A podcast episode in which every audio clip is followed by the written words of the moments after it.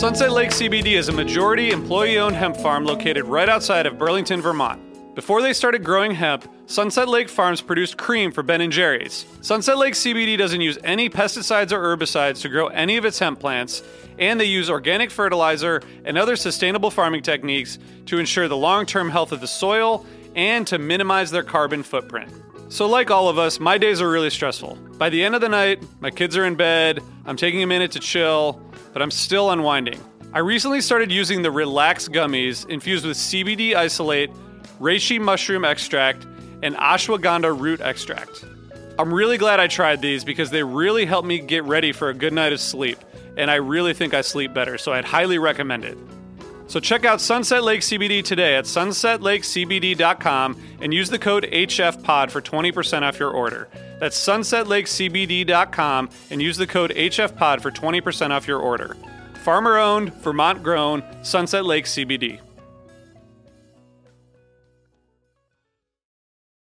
You know how to book flights and hotels. All you're missing is a tool to plan the travel experiences you'll have once you arrive. That's why you need Viator. Book guided tours, activities, excursions, and more in one place to make your trip truly unforgettable. Viator has over 300,000 travel experiences to choose from. Everything from simple tours to extreme adventures and all the niche, interesting stuff in between. So you can plan something that everyone you're traveling with will enjoy. Real traveler reviews give the inside scoop from people who've already been on the experiences you're considering. So you can plan with confidence. Free cancellation helps you plan for the unexpected. And 24 7 customer support means you can travel worry free. Download the Viator app now and use code Viator10 for 10% off your first booking in the app. Find travel experiences for you. Do more with Viator.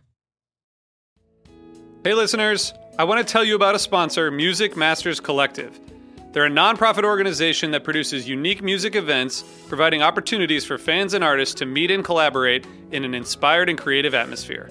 Every week, they host different events, all with the opportunity to learn from world class musicians like Oteil Burbridge, Trouble No More, former members of the band, Milk Carton Kids, Nikki Glaspie, Bill Frisell, Shawn Colvin, and many more. This June, join the Fab Four, Joan Osborne, John Sebastian, Marshall Crenshaw, and a great group of faculty for the debut of Magical Mystery Camp. This all inclusive, once in a lifetime music vacation experience in the heart of the Catskills will be packed with nightly performances, workshops, speakers, song circles, open mics, and a lot more. If you're a performing musician at any level, bring your instrument. If you're a music lover, bring your good spirit. It's an amazing experience for individuals, friends, and couples alike. Registration is open, spots are filling up, so check it out soon. And scholarships are available. Check out magicalmysterycamp.com slash helpingfriendly to learn more. Osiris.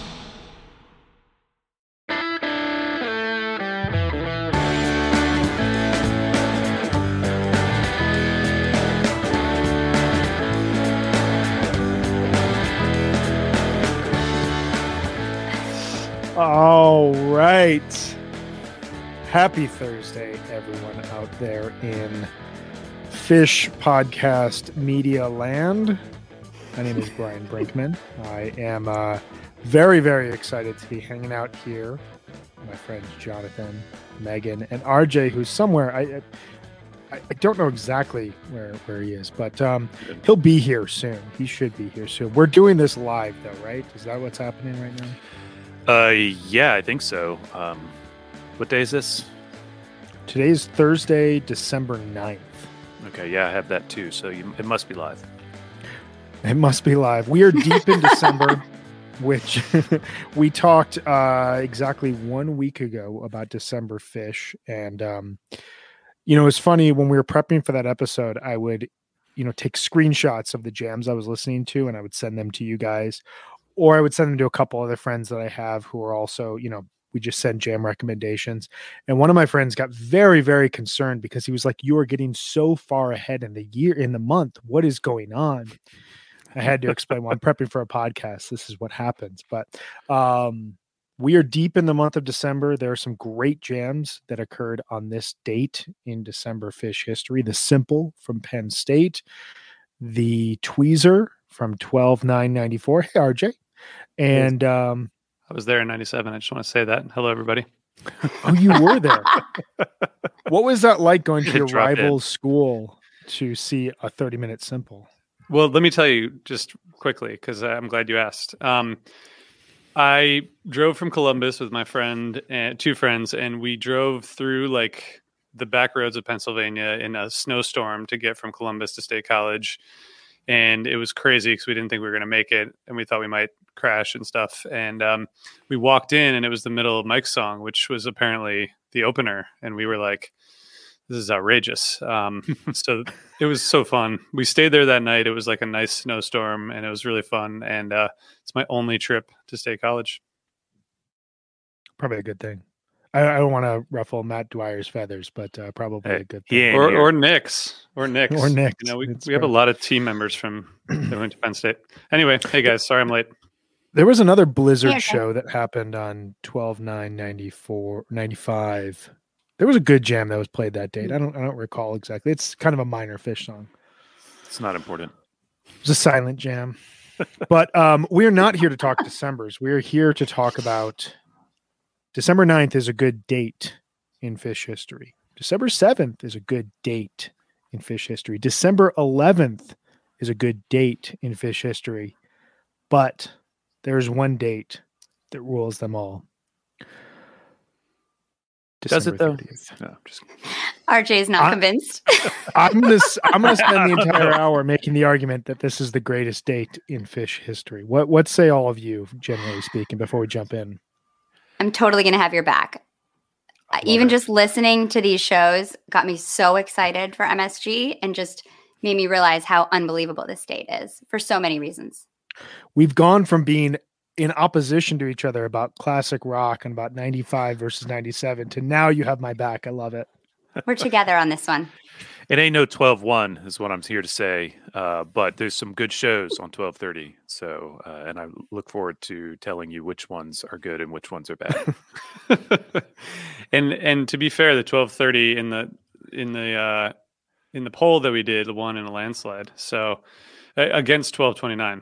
Um, and Jonathan, we talked a lot about 1229 94 um, the other day. So I, I sorry I missed it. I had to, you know, burn all my notes so nobody would, you know, nothing would leak out. I um, understand. I understand. I want I'm going to give you a platform to speak quickly about one of your favorite jams that you witnessed. But before we do that, before we do that, we have to tell you a bit about our presenting sponsors here before we get into the meat of today's episode. I want to tell you all about Shift Genuine Cannabis. HF Pod on tour. We've been back now for like two weeks. This is like a regular thing that we do with our weeks. This is super fun. Do you know what goes great with HF Pod on tour? Cannabis. You ever done an HF Pod show on weed? HF Pod on tour is proudly presented by Shift Genuine Cannabis, which is based and sold in sunny Colorado. Sunny and warm Colorado. It's a little chilly right now, but it's pretty warm. It's amazing. Back in July, the Osiris team had a chance to visit the Shift Ranch outside of Telluride, Colorado. Just a beautiful, beautiful part of the country. And we toured their grow. It was an amazing experience in so many ways. RJ talked for five and a half hours to a scientist, while Jonathan and I toured the facilities. It was incredible. We got to see the care and attention to detail that Shift puts into growing their flower. The facility was beautifully high tech with every detail in place.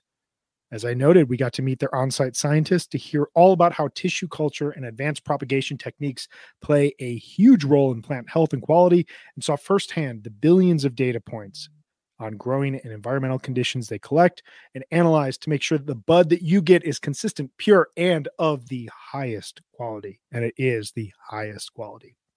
Shift sells flower, pre rolls, cartridges, and concentrates. Please visit shiftcannabis.com to learn more. Megan, who else are we presented by?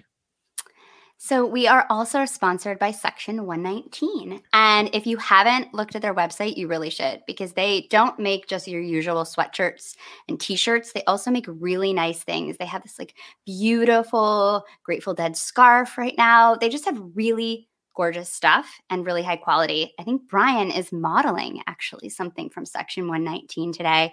This donut hoodie that he wears often. Look at that. I mean, beautiful. Looks so good on you, Brian.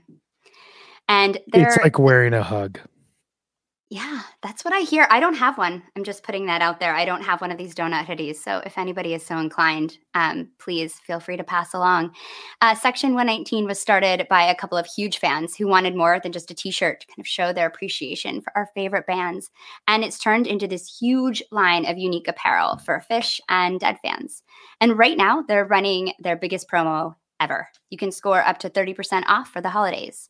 So you can visit section119.com to check them out, find cool gifts for your wife, your sister, your husband, your brother, your dad, whatever. Or you can buy something for yourself if you want because you deserve it. So that's section119.com. And on your way out, uh, please let them know that we sent you at HF Pod, and you can just take the post purchase survey on your order confirmation page. I, I just want to say the only thing um, that almost was as fascinating as the science stuff and all the fascinating data things they're collecting at Shift was uh, the discovery that Brian Brinkman is an amazing karaoke singer. It's true. What? It's true. We Oh, did yeah. a mid we did a What? midwestern duet. Um, What did you epic. sing? I, We were working on night moves. Oh my gosh, this is Seger was incredible. It was, Yeah. it was outstanding. incredible. If everyone out there sticks around until our January shows, uh, we may be doing a live karaoke contest. We'll see. I, I'm kind of busy Yes. in January. Sorry. Um, I, while we're talking about companies we like, I just this they're not an official sponsor, but I'm I'm using this Passion House coffee mug, um, and I just Mm. want to say that Passion House is they're so great. They I order coffee from them often. They ship everywhere. Um, they're started by by an awesome Phish fan, and um, they're a great company. And um, if you're looking for coffee gifts for people, Passion House would be a good idea. That's all. Uh, I'm yeah. I want to second that. Their coffee is great. I order it periodically and uh, really enjoy it. It's great stuff. So, today we are talking about a very special day. Perhaps the most special day, uh, my favorite day, uh, December 30th. But um, I said this a couple minutes ago, and I want to give my co host, Jonathan, a platform here to talk about a jam that he witnessed from, I believe, behind the stage that came one day earlier that we talked a bit about, but I want to just give you 120 seconds and not a second longer to tell us about your experience at 1229.94 witnessing the David Bowie. The parking decks were cold that day, my friend. Um, no, it was it was wicked cold. We had seen the 28th, and we drove up uh, post show from Philly, and the car quit on us somewhere in the middle of God knows where, and got out, kicked it really hard in the uh, back left quarter, and then got in, started up again, and drove the rest of the way to the hotel.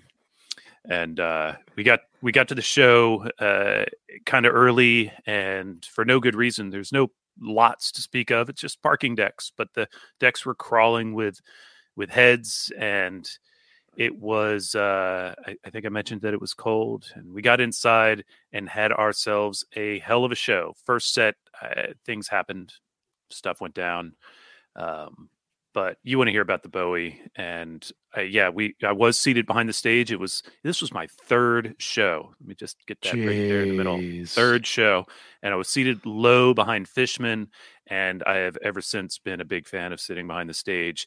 They i mean i i don't know i you've heard it i'm not going to run down all the music but i can tell you that i was pretty pretty much sober i was the driver Hmm. for that whole uh ex- excursion and my friends were not so much and they were losing it. I was kind of losing it. It was crazy just absolutely crazy music. It was just wild to see this performed wild to see this happen and they knew it. They finished that and took a bow in the middle of the set. They knew they had just done a thing and uh my god they really had um i guess if they had been going for three cds for the the live one release it would have made it i'd like to think that at least um and uh, yeah, yeah, it was it was cool. Yeah, that, that's Yeah. all I got, man. I don't know. That's- I- that's Someday I'll write something useful about it. No, I love it. I love it. And and the scene setting is great. But um thank you. And I wish you had been here for our 1229 conversation. But I know I know you had you had important business to attend to. And we are here. The important thing is that you are here for the most important Phish date of the year, which I will just continue to reemphasize, which is December 30th, which I keep saying. And um fan listener out there, Holt Nichols reminded us that 123098 was their first MSG show and only third show as well. A very, very good show, uh, and a show that has the vibe of a twelve thirty show, which we're going to get into. But before we do that, we, we need to answer a question. What does December thirtieth mean to all of you out here? RJB, I'm going to start with you. What does December 30th mean to you in the context of a New Year's run? What is what does that date signify for you? Um, I'm starting to buy into your theory, Brian, and your and your narrative about It's working then. Good. So yeah, it's working. I think um, this is like the, at least through the music, more more recently and in the past, like this this is a exploratory night a lot of times, most of the time, I think, and I feel like the, I don't know if this is true, but my speculation would be that would be that would maybe they get the New Year's kind of gag stuff under control by the by the 30th. They're comfortable in the venue. They're playing together well and everything is kind of working and then this ends up being a little bit of like a let off steam and just kind of go out and play night before the before the the main event on the 31st and um going back as far as you know the the early 90s like every 1230 show I would say every 1230 show really delivers. Although I think most 1229 shows deliver too, but there are just some monstrous moments uh, on 1230 that we'll talk about that I think lends credence to the theory that there's something about this night before night that is special. Yeah, I think that sense of the New Year's, like all the logistics being under control, and they can just kind of go out and play a show. We talked about that, that like, you know, 1229 is kind of the only Phish show of the run, if you will. Where like 1228 is, it feels like a tour opener in a, in a lot of senses. 1230 has so much historical lore. The beauty of 1229 is that they can kind of just come out and play a show. But you wonder, like, are they still prepping at that point in time for New Year's? Whereas 1230, they've had two nights in the room as as we now you know see them play single night runs uh for for new year's eve and they kind of come out and just like feel comfortable. Um megan before i go to you i just want to say a note to the audience if any of you have thoughts about 1230s your favorite 1230s your favorite 1230 jams big memories uh what the vibe of a 1230 show means to you please please go ahead and share your comments. I'll shout out really quickly jackson richards three nights into a run, everyone is comfortable and settled in at MSG. Everyone's excited for New Year's Eve, and we almost forget that we're about to get our minds blown tonight. Kind of says it all for me, Megan. What does it say to you? Yeah, he said that so well. Thanks, Jackson. You took the words out of my mouth. No, I think that, you know, they've just, they've probably pretty rehearsed for the next night. And I think that they're feeling like probably pretty set for the 31st. And I would think that the 31st is probably a fairly scripted show. I don't, you know, maybe some of the sets are not as scripted, but I would think as you get on towards the gag, the set is probably more scripted. So this seems like a night when they're really able to do some amazing things, some incredible bust outs, debut a song, do like a huge jam, really, like you were saying, RJ, just like explore. And I mean, it's the night before the night. I think you have those huge kind of anticipation feels on New Year's or on Halloween or on some of these big events. And I know we're going to talk a lot about Big Cypress, but like the fact that they could deliver a show like they do the night before New Year's Eve in 99 is just amazing because they can still just go out and deliver. And I think that is because they have that sense of like, tomorrow's the event, tonight we just get to play. I love that. Yeah. The the night before the night, like just that sentence, like says it says it all to me. What do you say, Jem? You know, 1228, 1229, they um they can take a toll, right? You come in hot, 28, you're ready, throw down, 29. Oh my God, they've raised the bar. Again, you throw down, you have a great time. 1230, you come in like, oh man, we're gonna do four of these. And uh and so I, you know, I think 1230 is a night where some people maybe take it easy. I'm talking about the audience here. The band, on the other hand, just like you guys are saying, they're warmed up, they're relaxed, they know what like three or four songs make up the gag, things that they're definitely going to do tomorrow night.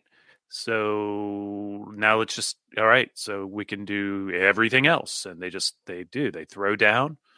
Uh, we get big jams, we get unlikely songs, we get you know I, whatever, and just about anything's on the table, except for as I say, like the three or four, you know, the core of the gag. I think, and um, and usually you walk out at twelve thirty, like, man, I don't know what I would have done if I had been drinking too much tonight. You know, I don't know if they got have made it, you know, or what have you. And then you sleep until one p.m. on twelve thirty one, and uh, you go and do it again.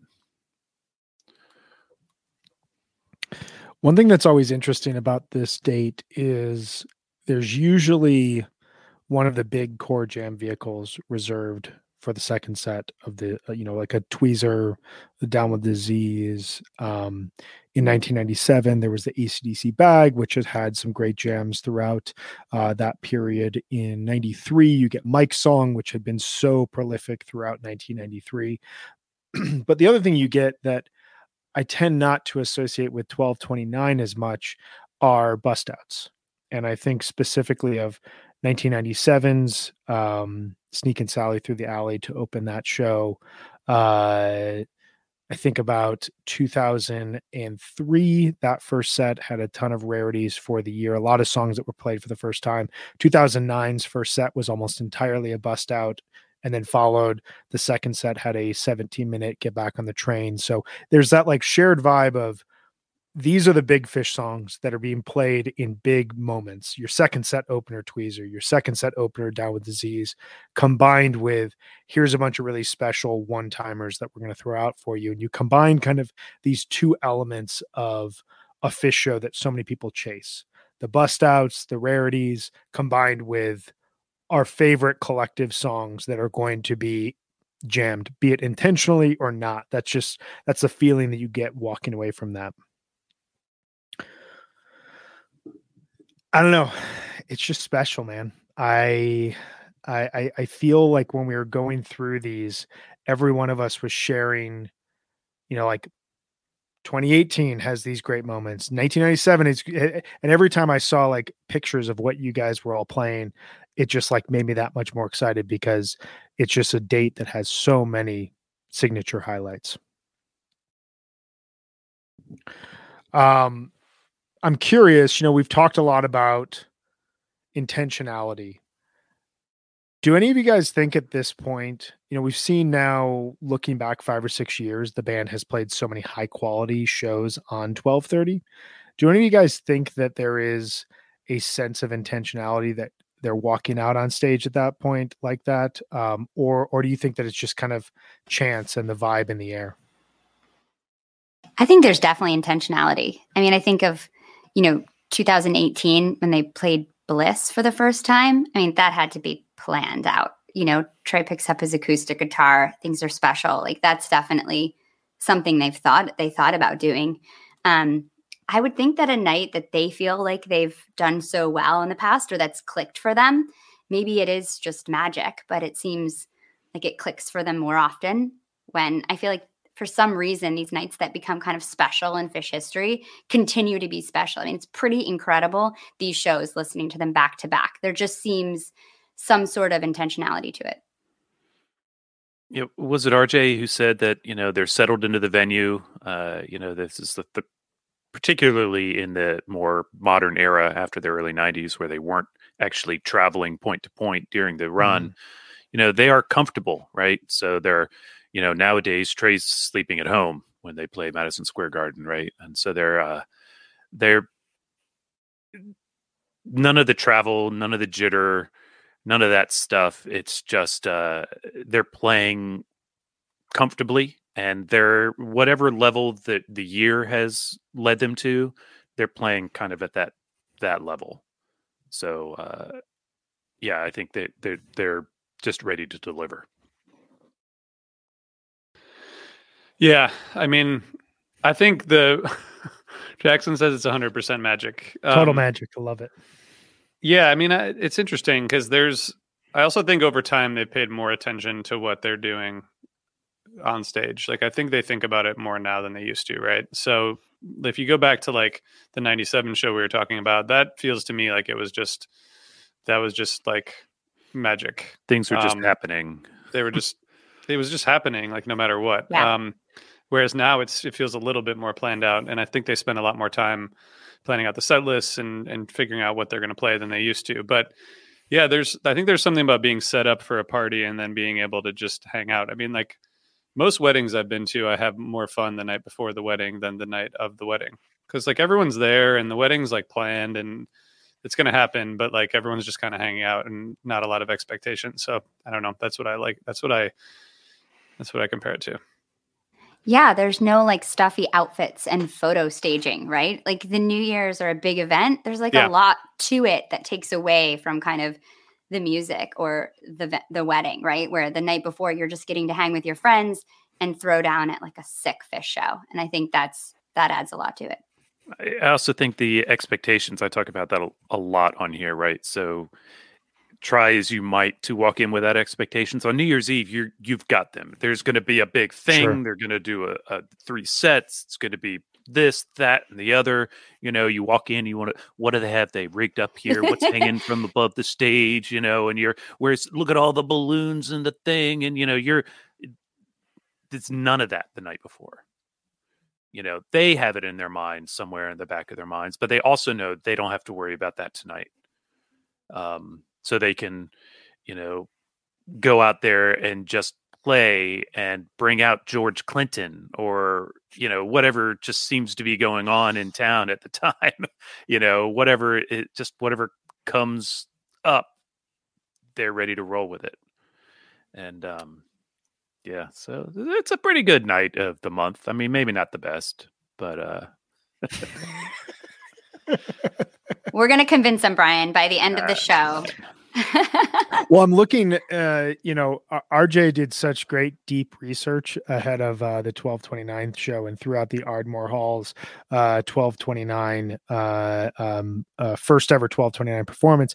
And I'm looking up 1230 of that year. 1989 was played at the Wetlands. Which just like think about it in your mind. Like they play the Wetlands on December 30th, 1989. Five years later, they will play MSG like when i think mm-hmm. about the that five year period that like led to them you know trey fist pumping msg when he's when he's opening up with with wilson and like people are just raining wilson cheers down on him just five years earlier they're playing at the wetlands which is a huge accomplishment at the time for them but while it's an incomplete set list you get um the encore kind of says it all to me. It's the first ever performance of Auld Lang Syne. It's also their first New Year's related run. That then goes into a complete traditional Mike's groove. That's the encore.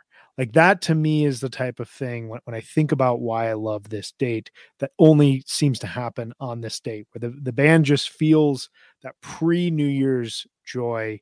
Um, what you guys were talking about, RJ and Megan, the sense of like the night before a wedding when you've reunited with all of your friends and you have this great night that happens leading up to the night that everyone came there for and it's just that that mixture of spontaneous energy and also expectation of what's to come next but almost removing expectation because it's December 30th and if you polled Americans as a whole of what they prefer 1229 or 1230 they would say December 31st, New Year's Eve. I don't know what you're ta- why why are you so concerned about the nights before? But like Phish has kind of carved out this space where those two nights tend to have such a special vibe to them.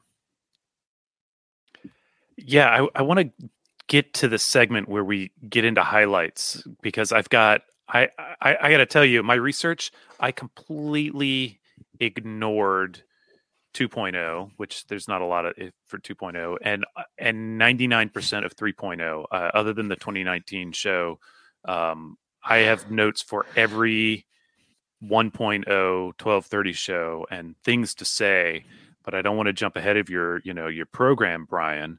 But, but you know, yeah, it all starts with that 89 show, Fluff's Travels, the first ever Fluff's Travels that we know of. It's 89, so who knows? Could have snuck in there somewhere. And then, um, yeah, and then it just kind of the tradition is really formed, and yeah. and it's a great tradition. And uh, you know, other bands do it. Grateful Dead did it for many years, and it's interesting to me also that you know the Dead stopped doing it after Bill Graham passed, right as Phish took up the mantle, if you will, or simply just got big enough to be able to do it uh, on a consistent yeah. basis on ever increasing venues. Um, so it's an interesting sort of unintended handoff on the timeline there. Let's get into the statistics and the big moments and the highlights. Before we do that, we do need to take a very quick break to tell you a bit once again about our presenting sponsors. Um, Mr. RJB, would you tell us a bit about Shift Genuine Cannabis? I would love to.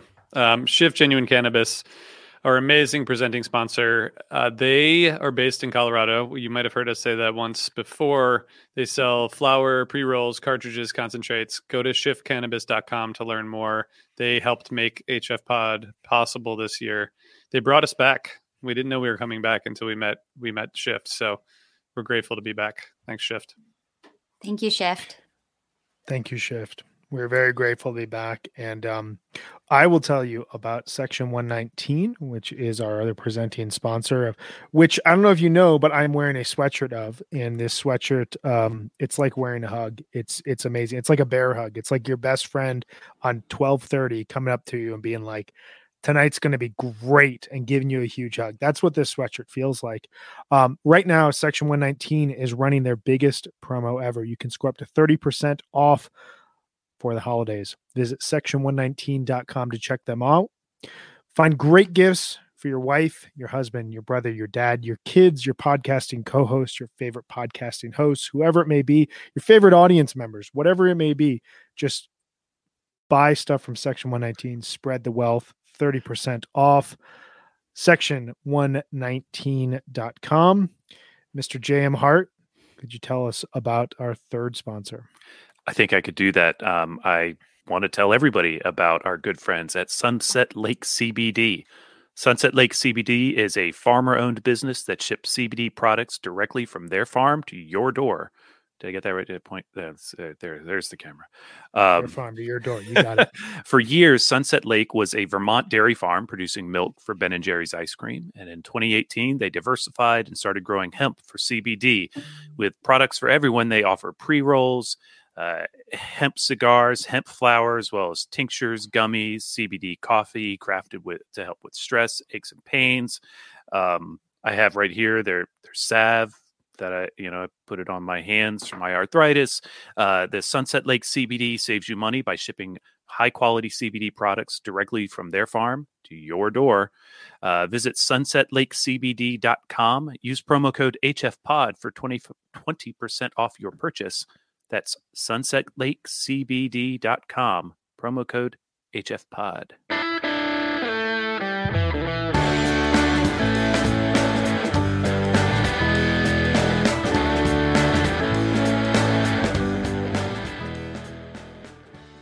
What is a city without its music? The legacy of the New York Philharmonic is incredible. Nearly two centuries of history. That's a lot of music and a lot of stories. I was sitting on stage for the very first time thinking, I can't quite believe this is happening. Join me, Jamie Bernstein, as we explore the history of the New York Philharmonic. It's the NY Phil story made in New York, a podcast about a city, its people, and their orchestra. Listen wherever you get podcasts.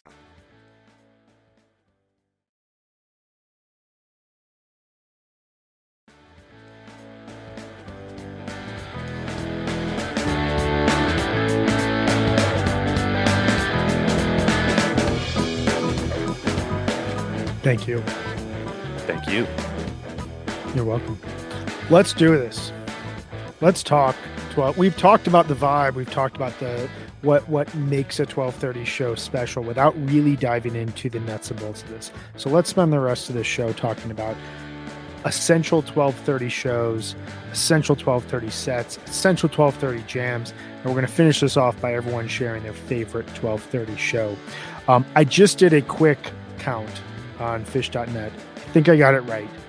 There have been 21 December 30th shows played through the band's history. 22 if you want to count that Chalk Dust Torture from Letterman performance, where uh, Letterman asks the band, Does anyone need a ride back to Burlington? Um, he could get 21 them, get show- him there quick. You know, that was He could. when Letterman was racking up the uh, speeding tickets on the way out of work. 21 shows, and I'd venture to say, like, this has one of the highest batting averages of shows in in Phish history. I mean, there's got to be at least 16 to 18 of these that are veritable classics.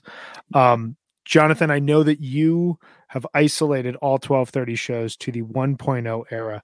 Start us off. What are some of the essential 1230 shows that we need to listen to and talk about? Well, I, you know, I'm going to kind of speed round this a little bit. So I'm going to just name a show, give you a highlight, and ask if anybody has comments on some of these as we go through. And I expect we'll get more and more comments as we go up through the years. Um, I think uh, 92, though, because we don't want to be remiss, 92 is. Um, honestly, it's like everything you you need and expect from a 1992 Phish show. They play it fast, they play it well, they play you know interesting combinations. You get a big ball jam in there, Bowie, Timber, Bowie, all of that stuff. A little Paul and Silas, great, great show. Oh, I walk the line at the after Reba before the whistling. Totally cool, totally random. Um, they'd played it a few times before that, but cool show. Thoughts? Timbers played for the first time since 11 28 1990. It's a 257 show gap, which should show you how much the band was playing at that era. I, I think the only thing I'll say about Right. it is like, yeah, I mean, isn't that crazy? It's, you know, almost 300 shows in two years. The- The only thing I'll say, like, this show, I went back and listened to this as well. It kind of gives you, to your point, everything you expect from 92 Phish, but it also starts to hint at that 1230 vibe where you get a bust out, you get jams. And this is a band that's about to get a grand piano and is about to do a full tour of the United States and is about to have 1993 happen, which is a huge year in Phish history. Oh, did you say 93? I Um, did. So 90, 12, 30, 93, my big highlight for this show is definitely the Mike song. You mentioned it earlier. It is, I mean, it's huge. It hits hard. Uh, gets kind of melodic and just it really kind of busts out of its shell in a in a great way. It is uh it, it's an outstanding version. Really good show. Uh, I just want to point out that they play Purple Rain on this show, and that becomes important soon. Um, and really only to me. Nobody will care. You guys have comments on this, you know, grand piano, etc. We're in Cumberland County Civic Center for you uh, Portland Mainers out there. Thoughts? I love this show. It's so beautifully played. There's like an excellent flow to it. It's so fun to hear how different they sound when they're not like taking songs really deep like they do now. They're just playing so fast, but it's really precise. I thought I love these shows. They have so much game, so many Gamehendge songs in them. It's just like unbelievable. Can you imagine hearing like Colonel Forbin's Mockingbird, Punch You, McGrupp? I mean, it's just like all in one show. It's so fun. Also, the I mean, obviously the Mike's, monster sound. It's really sophisticated. I think each band member sounds like really tuned in. I was listening to it and like isolating each one of them, and they all sound really great.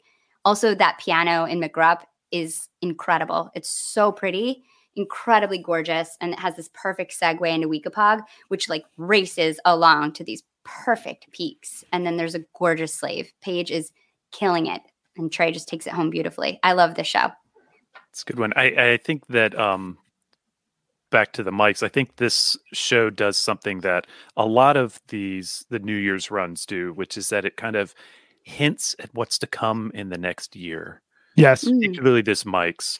Mike's becomes, you know, that much more of a powerhouse in 94 um, Mhm. you they don't quite go to simple in this Mike's but when they get to that second jam and you hear the riff you could hear it happening but it just doesn't which is great because i prefer it not that way um, i'll talk about my feelings on simple later should we move up I Go, just have two things. Well, Go. RJ, do you have anything you want to say about this show? Because I just have two quick points. No, I just I just the the addition of the Grand in '93, which started started the tour or started the year um, up in up in the Northeast and ended ended this this year here. It's just beautiful, really nice. One things I'll say about this show, I, I remember reading about this show in the Farmer's Almanac, and it just it reads like an early Phish show, and and it was like one of those shows that without ever hearing about it, people will criticize like reading shows on paper, reading set lists on paper. I get a lot, and I got a lot early on in my Phish listening career about just like reading what they played at a show and being like, I have to get that tape. And this was one of those shows. It's apparently really cold outside everybody gets in it's one of the biggest venues that the band has played at that point in time. The Mike's as you spoke about jonathan it's like a great uh exhibit a exhibit b of 93 jamming compared to the marat gin in terms of where the band is going to go.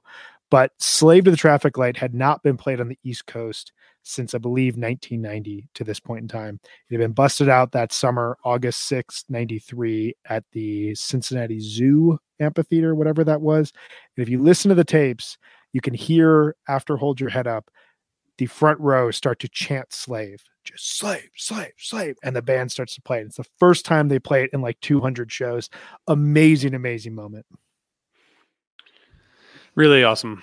I sorry, I want to just amend what what I said. They started this year on the third of February Mhm. in Portland, and then this was also Right. in Portland. So I said Northeast, but I meant I meant Portland, and then they go to Worcester. it's the a good next night. wraparound in a sense Yeah. Oh, yeah. Exactly. Um, that's all.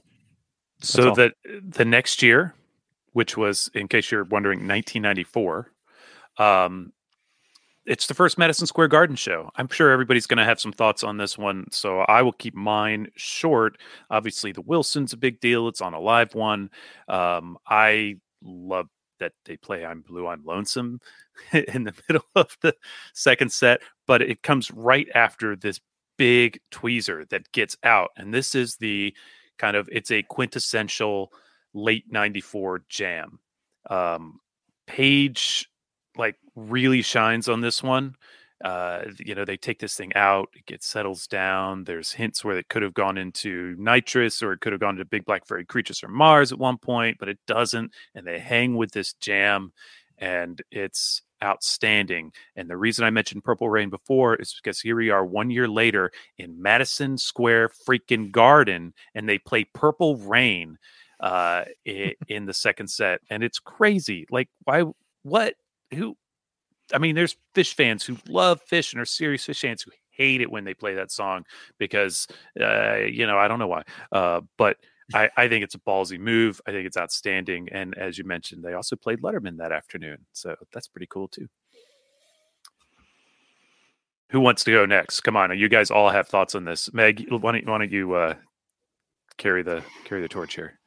Yeah, I mean, I didn't spend as much time on this show. I mean, I think I think it's a good show. I think that it does show how they're kind of willing to do anything anywhere. I think also like thinking about where they're going next year and when they come in in 95 and open with Prince Caspian, which is just like I don't know, I, it's just ballsy. it's just it's just Yeah. like who would do that but Phish like uh, you know i don't know but um yeah i mean i think i think that tweezer is definitely worth a listen Yeah. yeah I- this this show tends to strike me as it- it's a historically important show it's the first uh, show at msg uh, to me my favorite part of this show is the wilson because you hear throughout 94 hints of the wilson chant coming out and we talked um, on hf pod live back in october about 102794 uh, from charlottesville that opens with wilson and has like scattered shots of of people yelling wilson but it hadn't fully caught on as i understand until this show and there's youtube footage of trey like arena rock god in msg like with his fist up in the air as everyone is yelling wilson at him and it's just like it's kind of that moment where the band has leveled up in a way. And I agree with you. The tweezer kind of compartmentalizes all these crazy sounds of the previous couple months. To me, 94's big show is going to be 1229. Obviously, this is like a historical next step for them. Oh, I, I didn't mean to imply that this was in any way better than the Bowie, but it's big and it's important. And the Bowie is more a little more unique. This one is, you know, it's a lot of what they've been doing. And again, presages yeah. what would come after the break when they came back in the summer. Totally and, uh, agree with that. RJ, do you have any uh, anything on this one? No, you guys got it. Tweezer. 1995. 1995 is kind of, I mean, it's easily outshone by the next night, right? I mean, we'll talk about 1231.95 later. Um, and I love Meg's point about the uh, the Caspian being, yeah, you know, kind of a ballsy move, but they they, they do roll into 2001 after that. Um, a lot of great stuff in this one, I think, but I'm really here for the Harry Hood early in the yes. second set. It is, uh, it is everything you want and expect a Hood from that time frame to be, right? Yeah, one of my favorite things that they were doing with Harry Hood in December 95 was they were peaking it and then they were kind of going quiet again. It's it's almost like the Alive One version from Fall 94. And they were just seeing how much can we stretch this three chord jam and, and how can we quiet it down and build the tension all over again. And they do it in such a way in this version that it sounds like they've almost walked off stage and just pressed play on a pre-recorded jam and just let it play out to the audience. It's so I don't think Trey misses a single note and every single beat of it just builds and builds and builds perfectly. I this is one of my running jams that if I'm having like a terrible run and I need something to pick me up, you know, I put this on. It's 15 minutes. You're going to take me about 2 miles. Everything's going to be okay and I know like by the end of it I'm going to be feeling really really good and I can go another couple. I I think it's a good. The hood is there's a great Bowie also and a great hood. I think this show is slightly overrated though in in, in the grand scheme of things.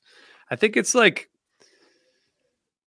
I don't know why. I, remember getting the tapes. I mean, I think prob- probably because like compared to the next night, as you said, Jonathan, it's like you know the, the like it's kind of all about the hood, which is great. It's great. It's a it's a magnificent version I like the madness of that ice Kung ice, but I'd like to clarify if it wasn't clear before. I think it's rightfully overshadowed by 1231. I mean, yeah, yeah, yeah, it's, yeah. It's not better. It's it's a it's a good show. That's all. I think I would argue to to RJ's point that like everything we've talked about thus far, like the magic of 1230, it really starts in that 92, the 93 show, especially from Portland, and it picks up again in the late 90s and it becomes almost like a, a thing that, that that that follows the band on this date 95 you've got that great 1229 set in worcester. Uh, 96 is predated by two solid shows in philadelphia and both boston shows are so so um, I, I would propose just where we're at right now that we jump to the goat of the goat date which uh, is yeah, that show sucks. Uh, this Reba in 1996, on the other hand, is so fucking good. I'm so good. I had to drop the f bomb right here on live internet television. Um, the, the 1230 is kind of like stores. It just kind of absolutely stunning. And the tweezer, which doesn't get super deep, it is kind of like an early 90s tweezer, beautifully segs into Life Boy. And uh, and if you won't have that, that's fine. I'll keep it. I'm contemplating just hijacking this whole show and having Jonathan go song by song through 123096 because that would be no, a very interesting. It's a, it's a good it's a it's definitely a good show. Don't get me wrong, your moments are great. I, okay. I, agree. No, I I really I those that's all I had on it. Um, you're not entirely wrong. I just you know the notion that we're going to spend the rest of the night talking about 123097 is really what worries me. But Jonathan, there's also 3.0, and I know you don't want to go there, but there are some epic oh, you guys shows in 3.0. We got, I, I, I, got, I got a meeting, so we can no. well, let's talk. Twelve thirty ninety seven. Um, I have thoughts. lots of thoughts. I will just reduce it to one single thought that this is my single favorite Phish show of all time and contains everything I would want in a Phish show in one in one show. Um I may have other thoughts, but I'm just gonna I'm gonna hold myself at that. Megan, I know that you share a love for this show. Tell yeah, us I was about twelve thirty ninety seven. I was there. So I was hanging out with some very naughty people and having a lot of fun. I was, I think I was 20 years old at this point and just an amazing weekend in New York City. I don't know if it was the weekend, but a few days in New York City. And we were up to no good and went into the show super pumped and had been there the night before. And the scope of this show is just so incredible. I mean, have a second set that's over two hours long. It's just it's incredible. The bust out opener, Sneakin' Sally. I think this taste is so gorgeous. Probably one of my favorite versions of that song they've ever played. The piano driven water in the sky, and then this just relentless driving, shredding stash and chalk dust. I mean, I, I think that this whole first set is so incredibly strong. I think A Day in the Life is a perfect first set closer. So fun. It's so special as a first set there. closer. I was really coming for you for a second. Yeah. No, I mean that's like that's so good. You like just absolute rip the place up with stash and chalk dust, and then you kind of land in this like incredible cover of Day in the Life. Love it. Um, and I know I got a lot of crap from you guys, but this is my favorite ACDC bag ever. I think it's just so groovy. It's so texturally rich. It's funky and then just super delicate. And this point in my life, I was like newly in love and was at this show with my new boyfriend and old friends. And I remember this jam just like radiating through me. And it's just was one of my like most favorite moments dancing to Phish. And that says a lot because I have a lot of those moments, but that's just a special, a special version. And then into, I mean, McGrupp. I mean, I want more McGrupp in my 4.0 shows now. Like listening to all these 1.0 shows, like that needs to happen more often. Please make that happen for us, boys.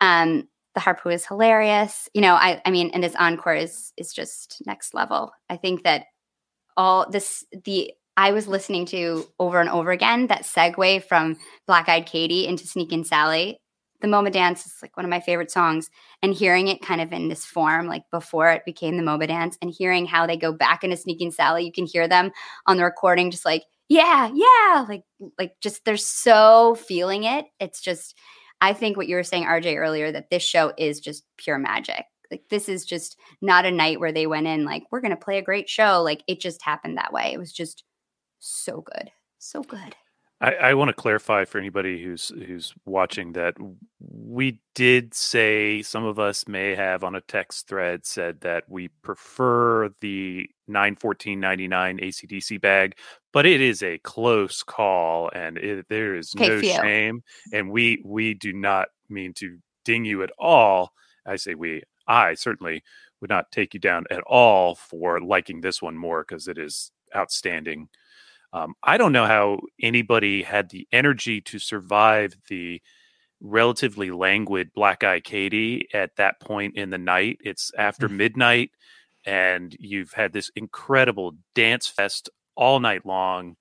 Uh, I, I I I would have been knocked out, but the transition. I don't think I was back into sober but yeah, well, I think that would probably help. Yeah. Um, the transition into Sneakin' Sally, though, is, as you say, just outstanding. It's really beautiful. Um, it's uh, it's it's a good show, and again, you know, I think that that um, the way they play that encore kind of presages what we are going to get in the Island Tour. And that's a really good point because CJ uh, on Twitter at Ingest mentioned uh, when RJ was well, RJ posted that he was listening to the ACDC bag, and CJ replied that this is the jam where 1997 turns into 1998, and it- it's so group driven. It's so uh, kind of focused. Like if you compare this to the Hampton version that happened just a month and a half earlier, which sounds so influenced by Trey's love for my, my Bloody Valentine. This is where you start to get those kind of blues and grays that come into the music and like that just subtle Brian Eno approach and like it, it's it sounds like it's it's moving them towards the ambient jam and there's a moment at 1412. I texted you all, was about, about 1330. I was wrong. I went back and checked my notes. 1412 on the LivePhish recording, where the jam is just building and they're all like one instrument. And Fishman hits the snare drum and they all just change on a dime.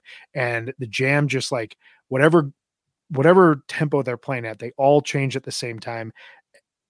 I didn't get that moment fully until I saw my first show at MSG and I understood that the floor moves because you're like six stories above the ground.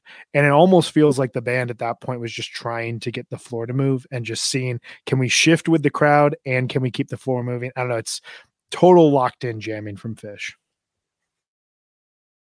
Yeah, the diversity of the jam is just pretty even for 97 which had a lot of amazing stuff. It's it's pretty notable. And I think I agree with what CJ said this is like the beginning of the of the next phase of their improvisation. Whereas most of the 97 jams, there were, you know, so many amazing jams, but they all were like, you know, they, they kind of followed a, a specific course. And this one is just, it's just so off the map. It, it really amazing. Great show. Like start to finish. Incredible. I also cry every time Trey and Tom hit the uh, Hannibal Lecter moment in 500 miles. It just sounds like you know 25 years of friendship peaking at MSG in that moment singing a ridiculous cover of that song it's just it's so I don't know it's it's the combination of their joking side and their jamming side in such a good way um should we move I, on though because can I recap 98 in in please like three words down with disease all right there we've done it I'm just going to counter with three additional words the squirming coil yeah that's good too it's a great second set. It's a very it moody is, second really set. Yeah, I'm really getting getting an interesting territory. Are we going two two words for the next show's lightning round? No, no, not think okay. we can't for okay. the next one. Okay. But, uh, you know, but it is a great like five sunset. Also interesting. That's the first and only grind until Hampton 09, but right, kind of random and so 99. How do you set up set the table for Big Cypress? I don't know. I, I guess it, they did it. This is it. I mean, this is Big this Cypress. Is we've we've all driven hun- hundreds or thousands or you know I don't know fifty miles, depending if you're from Miami or wherever. You know, it's probably more than that from Miami, but uh, it's an afternoon set opens the whole thing up, and it's a blast. And then um, you know, there's a whole podcast people can listen to if they really want to get the details on this. I don't know who made it or if it's any good, but it's out there. Um, but uh, yeah, the I, I just want to talk about the the tweezer is into taste is real nice. Uh, Jibboo Hood uh, in the second set that's so great, so fun. We had the best time, but really, I have to come back around to Mike's song again. Um, this Mike song was so massive. I thought the I felt like the entire field was going to lift off and fly into space. The smoke machines were on overdrive. It was just crazy, noisy, and weird. Uh, my my wife and daughter had gone to bed during the set break, so they're all back in the tent. So I'm by myself and just leaping about, having the greatest time. And as as Mike's song kind of grinds to an end, I'm like, please play Hydrogen, please, because that's my thing. And and and then they play Simple, and I was crestfallen, like fucking hate Simple at that moment. Um, and then they played Hydrogen and it was the best. It was absolutely just amazing. What a just a good opener for the weekend. I mean, the sound check was real good the day before, um, but the weather was beautiful. The music was awesome, and uh, yeah, the band, yeah, great night, great night. I'm always amazed looking at this set list because you have Ghost, Tweezer, Wilson, Harry Hood, Dust, Antelope, Mike's Groove. Like I have to imagine walking away from the field when you're like in a Phish run, and maybe this is just me, but I have a really hard time like predicting, oh, this is of course on the table for tomorrow night because I'm just kind of in the run. I feel like I would walk away from this show being like, how are they going to play a seven hour set tomorrow? Like they're playing so many big songs right out the gates that the idea that they're going to come out tomorrow and like play, they have a huge task ahead of them. It's amazing that they had the, you know, confidence at this point about playing the the the 1239 or 1231.99 show that they could come out and play so many heavy hitters and know that we'll be okay across across the midnight to sunrise set. I felt the same way. I was like, this is fearless. You know, eh, Tweezer and Tweezer reprise, like they're not even saving the reprise. Like they're like, right. we're just gonna dump tonight. You know, it's like I think that's just why they can do these things because they're not ever worried about this stuff. I, it's just like it's so amazing. and it's a three set like, show. It's a three set show. Like there's no reservation. Like it's crazy. It's yeah, just, well, it's, it's a festival, man. We we throw down. Yeah. You really do. I love that tweezer. It's super delicate. It's like a patient jam parts of it. It's just like really it's so good. I like that one a lot. It slides beautifully into that mm-hmm. taste mm-hmm. too. RJ, RJ do you want to cap what, off what this 1.0 talk and uh, and let us go forward? Yeah, I mean this show is like it's it's somewhat overlooked again by the by the night after, but it shouldn't be. Totally. You know. That's yeah. all. That's all. Um, Brian, we're close to the time that we're supposed to end. We don't have to end it ever, but should we? Cl- how Let's go all night. Let's just keep going uh, you know, till the morning. We'll, we'll just like Phish. Here. We'll be fearless too. I think Sounds that um, I think that what we should do is we should discuss our.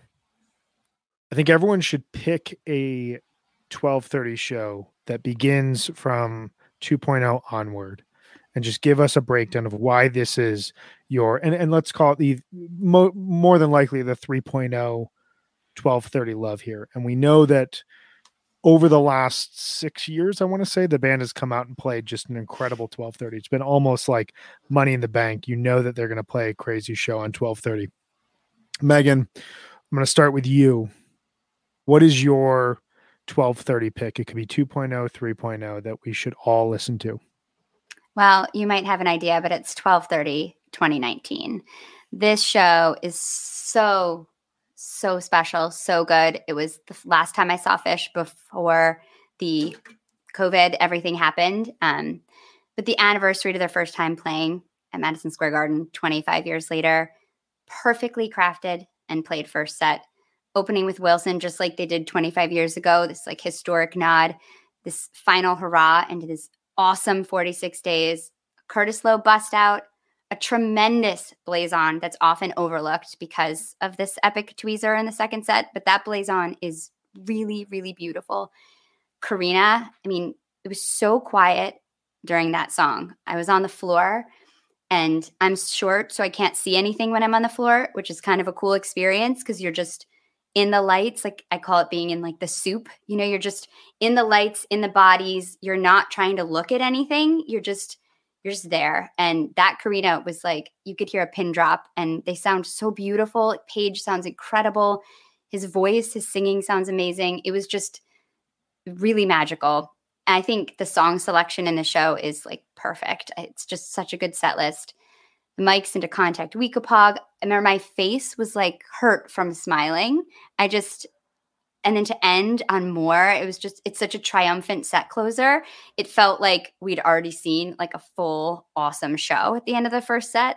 And we were just like, what could be next? And when they opened with that tweezer, I mean, this is probably my favorite tweezer. I'm sure there's there's other ones that people like more, but and I think I probably have a major attendance bias on this one for sure. But that beginning of that tweezer is so crisp and so authoritative. It's just like they're playing so precisely and it's so hard. And I just think it's perfect, the beginning of that tweezer. It just, I was on the floor with my friend and we were just like totally just getting down. People were just like, oh my God, like what is happening? It was so good, that jam. And it was like a whole journey. I felt like I experienced like a lifetime in that I played a little bit for my third grade class yesterday to kind of see what they thought at about like the 18 minute mark, 18, 19 minute mark. And a few of my favorites were one of them felt like it reminded them of all the good memories they have. And another one said it felt like being inside a marshmallow. So I feel like those are pretty good ways to describe what that jam gets to. It's just, it's, it's incredible. It, it's so beautiful. And I just think that that tweezer to me was just a super special moment and I'll never forget it. And the Ruby Waves is great. I mean, it's like a four song set, right? They're going like in and out of Ruby Waves and it's it's just it's so great. And the slave is beautiful. And then an absolutely perfect encore with rock and roll. That show is was so fun. I listen to that show all the time. What are you feeding your students at snack time? Do you guys still do snack time in third grade? I don't. Corrupting young minds every day.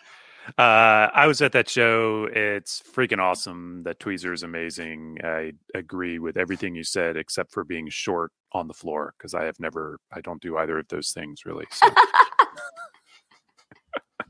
Somehow you'll have to experience from my point of view sometime on the floor. It's interesting. Bring me a chair. Um, All right, so twelve thirty nineteen is off the table. An amazing show, and as Jackson Richards noted, uh, was up on the screen here. We should at least mention that the last five 1230s have been seriously tremendous shows, and he's absolutely right. Totally um, agree. I think every one of them could be talked about here, uh, as long as we talked about the 1.0 ones. Um, Jonathan, what is your pick for the 1230 show that you want to highlight? Uh, well, I'm kind of on the spot here because really I would probably have gone with 99 if I had had the whole canon, or I would have gone with 19 if it hadn't just been picked. So I'm going to go ahead and, and just kind of gently highlight the year before because I was there and it's pretty great. Um, I was pretty ecstatic to get another alumni blues jimmy page alumni blues which you know in 2018 i should not be saying another like you know you're not supposed to be getting that's that's supposed to be gone. But here we are they, they, were playing it and uh, it was pretty great to see um, oh and then mike's glide 2 uh, first one of those since 95 come on uh, this is not a complaint i'm just you know it's kind of astounding uh, the first Bliss, um, which Megan mentioned earlier, right? Sorry, I'm pointing this way, but she's that way. It's confusing. Cameras, they're weird. Um, it's just a really just cool, fun show. Big week of Weekapaug sandwich in the in that first set too. Um, the second set has this uh, cool amber mercury opener. I really like that, but the everything's right plasma light sequence is kind of out of this world. Um, I'm hoping you guys can back me up on that because I, I didn't listen to that in advance of this because there's just too many 1230 shows and some of them are good. Um, no, um, but I, I, do remember the split open and melt being insane. Um, yeah, I was there too. I agree. The show's awesome. Out. It gets. I love weird, everything about this show. And it's so good. And uh, yeah, so that's my vote. Um, and according to Phish.net, they uh, they changed the lyrics to "Alumni Blues" to reference National Bacon Day, and maybe that's why 1230 shows are so good because bacon.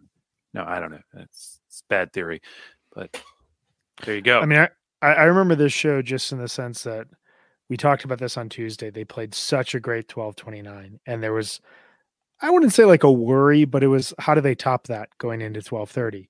And to come out and do alumni Mike's and then they go into glide 2 and i was not at the show but it was one of those fun experiences when a really good Phish show is happening and you're on twitter and it's like the internet explodes um, right. that happened and then they play Weekapaug goes into cross-eyed bliss internet explodes again you know later in the set tube goes back into Weekapaug goes back in into tube but to me the this is one of those shows that gets like a full respin every so often from me because I love the entirety of it.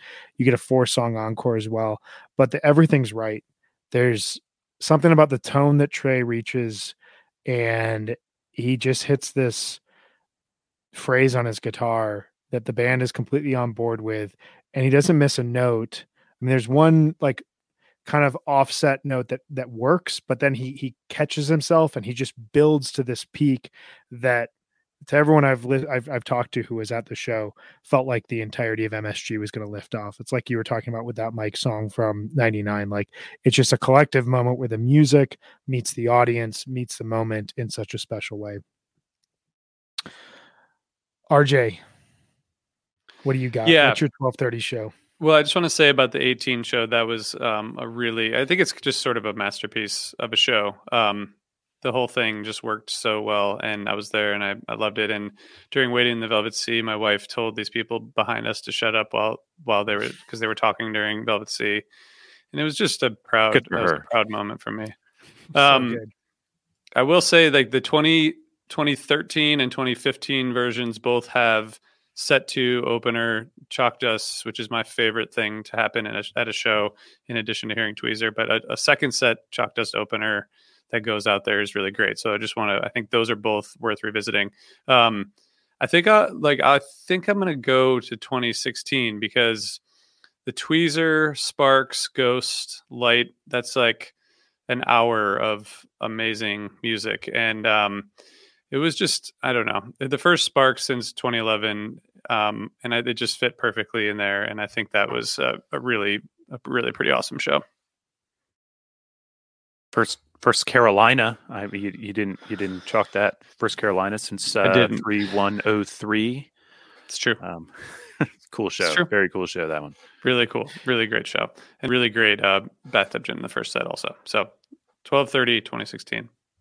amazing show has um one of my favorite ghosts I've ever seen and is is in my top three or four favorite shows I've ever seen. I had great seats and I loved everything about that night. I'm gonna go with 2017 just to finish off the run of shows that we've seen in a lot in recent history. Um this was we were talking about this before we went live. The joy of having kids, but wanting to go to a Phish show. Um, I had a ticket offered. I was in Maryland at the time and I was trying to get up to MSG to go to this show and it just unfortunately didn't work out. And I kept talking myself into it. I texted a few people. I was like, it won't be as good as last year's 1230, right? You know, and everyone's just like, yeah, yeah, you'll be fine. Last year's was such a special show. And then they come out and they go, Mike's Hydrogen, Weekapaug, Tweezer. And like, I don't know, uh, it, it, we're in like contention for 12 11 99 and 11 22 97 in terms of how you open a Phish show. Like i don't know how much better you can open a Phish show than mike's groove a standard mike's groove and then a 20 minute tweezer it's just amazing it's so much energy uh then to go into ass handed just fit perfectly with where the band was in the mid 2010s and it felt like a special nod back to the baker's dozen Kill Devil Falls, a great bathtub gin. Um, probably the worst played brother ever. Uh, I don't think that they find the groove at all. It kind of reminds you of the Sacramento version from this year, but it's endearing. It's fun. It's a bust out. It's the first one in 200 shows, and then more to close out the set. And then they come out for the second set and they play a 28 minute Down with Disease that goes into such a crazy jam segment around like 14, 15 minutes. Um, go into Steam that has a full on ambient jam attached to the end of it. Light, which has a cool jam. Farmhouse, uh, Run Like an Antelope. And then one of the best ways that you could close out any Phish show, Sleeping Monkey in a Tweezer reprise. It, we, we'd had great moments in 1228 and 1229 the 1230 kind of took that 2017 run and elevated it and you know this was they advertised this on the poster Phish's great return to msg you know tongue in cheek because they just played 13 shows there over the summer but like it felt like in this show everything that they felt about that venue was being celebrated across two sets. Yeah, I was I was kind of pissed because I went to the 29th and then I went home because kids and life and things and uh yeah, then they played Mike's Hydrogen Weekapaug Tweezer and um God, you can't see them all. can't see That's them all. it is. I, That's I want to give a very special shout out, a very quick shout out to 1230 2012, my first 1230 show ever. I had my the best seats I've ever had at a Phish show, aside from Chula Vista. I was just off page side, just like kind of up a little bit. I could see the lights go out on the crowd, but I could like I felt like I was looking into Page's keyboard rig, and you could see the band chatting between songs, which is such a cool experience about sitting in that segment or in that section. Um, but the disease that opens the second set Don, Jonathan talked about this earlier. That kind of foreshadows where the band is going jamming wise over the next couple of years. And the Carini that comes midway through the second set, it's like still one of the most evil jams I've ever heard the band play. And I remember just looking around at people with like their hands on their heads, just like, what is happening right now? Uh, just an amazing, amazing moment. Um, and just that 1230 vibe. So Anything else that we need to say about this glorious date of the year? What Thank do you think? You, Have we convinced you? Have we convinced you, RJ, Jonathan? Yeah, yeah. I think it's. I think it's a fair. I think it's fair. I think it's fair. I mean, I think twelve twenty nine ninety four being having the best Phish jam of all time is you know clouds my judgment a little bit, but I but I do think there, there's some monsters on on twelve thirty, and I think it's I think it's appropriate. Um, but I do also just, well, I just want to say thank you to everyone for watching and and listening, which is yeah, not, which has nothing to do with your question, Megan. but but you know, it's a good okay. point, especially you, anybody who's stuck with us this long. Exactly, we, we, ran a little late. exactly. That's we ran a little over. I derailed. It's no, all right. You were, you were great. You were a twelve thirty guide thought it was your, great. Your March through 1.0 1230s was a was an excellent vet move. I really appreciate it. Just like let's stonewall all the time that we can spend talking about 3.0 and we're only going to talk about these 5 years. I it's love a it. proper filibuster. it was very good. um we'll be back on Tuesday, December 14th. Another good date in Phish history. There's a good show that was played on 1214 was released officially back in 2001. Um, we will not be talking about that show, though. We will not be talking about 1231s. We're going to put a quick pause on our march through the New Year's Eve runs. We're going to be interviewing Brian Harding, who has put together the 1.0 film book, uh, which is going to be a really cool conversation. Um, for all those out there who have heard about this, you've probably seen pictures on Instagram. He's been collecting um, physical photos that people took throughout 1.0 of fans, of shows, of the vibe of the 1.0 90s scene, and he's put them all into a coffee table book. So we're going to see some of those pictures, talk with him a bit about the concept behind the book, as well as talk to him about his favorite Phish shows. He's going to be our fifth vote on whether or not 1230 is better than 1229 because we're undecided here in this group. Uh, that should be really fun. And then Thursday we'll be back again next week, and that's when we'll talk through 1231. So thank you everyone out there for hanging with us, for listening to us. Um, before we go, Megan, do you want to tell us a bit about Shift again? Absolutely. We just want to remind you that HF Pod on Tour is proudly presented by Shift Genuine Cannabis, based and sold in Colorado.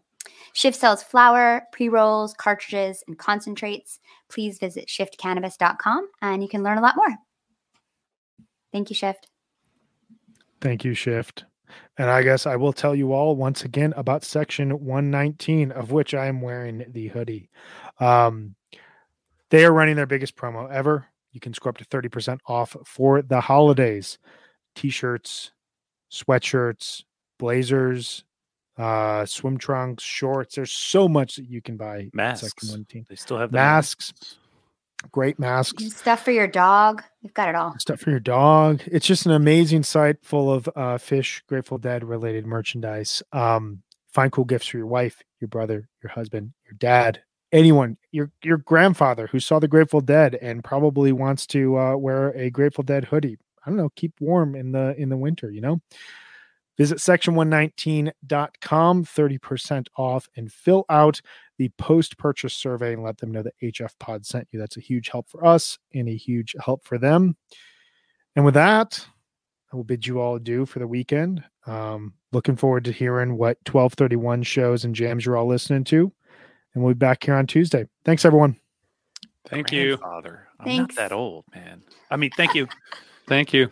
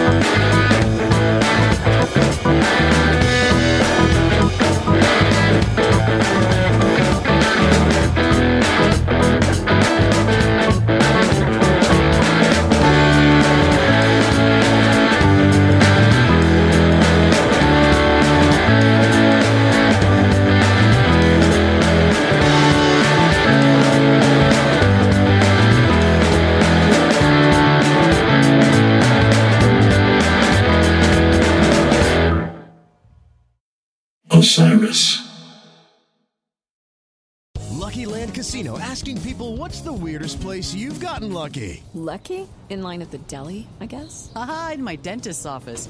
More than once, actually. Do I have to say? Yes, you do. In the car before my kids' PTA meeting. Really? Yes. Excuse me, what's the weirdest place you've gotten lucky? I never win and tell. Well, there you have it. You can get lucky anywhere playing at LuckyLandSlots.com. Play for free right now. Are you feeling lucky? No purchase necessary. Void where prohibited by law. 18 plus. Terms and conditions apply. See website for details. Hey, what's up? This is Blake Wyland. I'm the host of the Tone Mob Podcast. It's a show where I interview guitar people about guitar stuff. We talk about their pedals, their amps, their accessories, their preferences, all that stuff, as well as a healthy dose of whatever comes up. Topics have ranged from aliens to addiction and anywhere in between. Oh, yeah, and pizza. We're definitely going to be talking about pizza. So get the show wherever you're listening to this podcast at. Just search The Tone Mob in your search bar and it will pop right up. Come join us. We're having a lot of fun. Thanks for checking it out.